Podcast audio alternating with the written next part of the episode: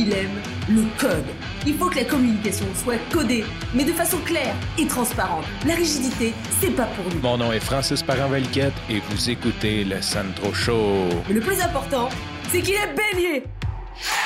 Hey, bonjour à toi, j'espère que tu vas bien. De mon côté, ça va à merveille. Hier, à la fin de l'épisode, j'ai parlé de mon grand-père qui buvait de la liqueur, de la boisson gazeuse Denis aux fraises. En fait, je me suis rappelé aussi qu'il y avait le nectar Denis, donc je sais pas s'il en vendent encore. C'est comme une boisson gazeuse ultra sucrée, un peu fruitée. Bref, ça s'appelait du nectar. C'était plus populaire quand on était jeune, je pense. un peu comme la, liqueur au raisin, puis euh, toutes ces, saveurs-là qui ont sûrement disparu avec le temps. Mais c'est pas de ça que je voulais parler. J'ai comme pogné une nostalgie. Je sais pas si c'est le fait qu'on est comme confiné, euh, le fait d'avoir pensé à cette, à cette histoire-là de mon grand-père qui buvait de la liqueur de nid. À la base, je voudrais dire que je ne suis pas un amateur de boissons gazeuses. J'en bois pas.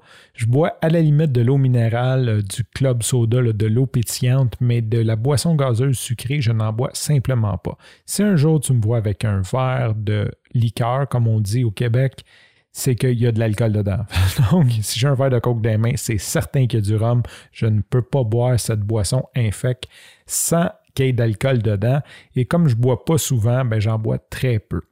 Ceci dit, comme ce côté vintage-là de la bouteille en vitre qui était froide, un peu sale parce qu'il lavait, puis il venait comme scratcher un peu.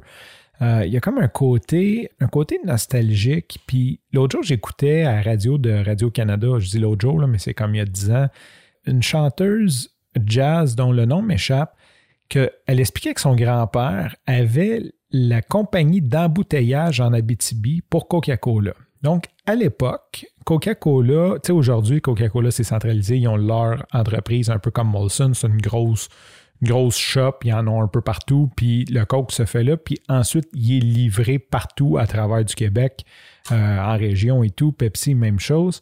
Mais à l'époque, Coke était, donnait des franchises. Donc, tu disais, moi, je suis en, je vais m'occuper d'embouteiller, de distribuer ton produit pour toi. Coca-Cola te donnait la recette. Il disait, OK, tu fais le Coke, tu mets tant de... Peu importe, il disait comment faire le Coke et toi, tu l'embouteillais. Donc, tu achetais une usine pour embouteiller, tu achetais l'équipement, un peu comme tu achètes un McDo, si tu veux. Et Coca-Cola, eux, te donnaient la licence pour euh, la licence et le territoire. Donc, ils disaient, toute la BTB, c'est toi qui s'en occupe, t'embouteilles pour nous autres. Et évidemment, c'était des bonnes jobs. Fait qu'il y a comme un côté nostalgique de ça parce qu'aujourd'hui, ces grosses compagnies-là sont tellement grosses, puissantes et tu sais, OK, ils donnent des bons salaires à leurs employés. Le jeune musée qui travaille pour Pepsi, c'est quand même bien, mais ils ont comme enlevé cette espèce de contrôle-là parce qu'à une certaine époque, si tu pouvais te mettre la main sur une distribution comme ça, il y avait le lait, il y avait plein de, de produits que tu pouvais avoir une certaine distribution pogner un territoire, puis tu étais sûr de bien gagner ta vie. C'était un job. C'était pas, pas, pas relax, mais tu t'assurais d'avoir un emploi, une bonne job, quelque chose qui allait te rapporter le reste de ta vie.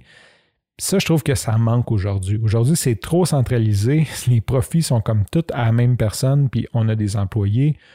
En même temps, le transport, euh, on s'entend que le prix de l'essence qui monte, le prix des véhicules et tout, c'est-tu vraiment comme super bon de produire du coke? Je ne sais pas exactement les usines sont où, mais c'est sûr qu'en Gaspésie, il n'y a pas d'usine avant au moins 6 euh, heures de route, là, ou 3 heures de route, mettons qu'il y en aurait une à Rimouski. C'est-tu vraiment euh, super bon? Bien sûr, ça crée un paquet d'emplois que peut-être qu'aujourd'hui, on serait incapable de trouver des gens qui veulent le faire parce que c'est des emplois qui sont considérés plates. Mais je crois que ça créait une certaine prospérité à la région. il y avait le, propriétaire de l'entreprise, le propriétaire de, la chaîne d'embouteillage. Il y avait tout le monde alentour euh, qui devait travailler là, la personne qui faisait le ménage. ça, ça devait créer un petit écosystème dans chacun des territoires, dans chacune des régions. Et je trouve que ça, ça manque aujourd'hui.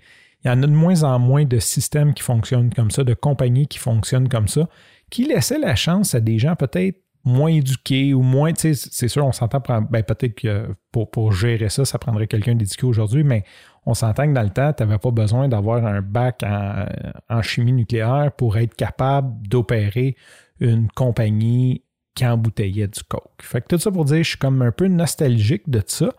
Je voulais parler d'autres choses, mais je vais garder ça pour demain parce que je vois que ça fait déjà cinq minutes que je parle tout seul là-dessus. Sur ce, je te remercie pour ton écoute. Je te dis à demain et bye bye.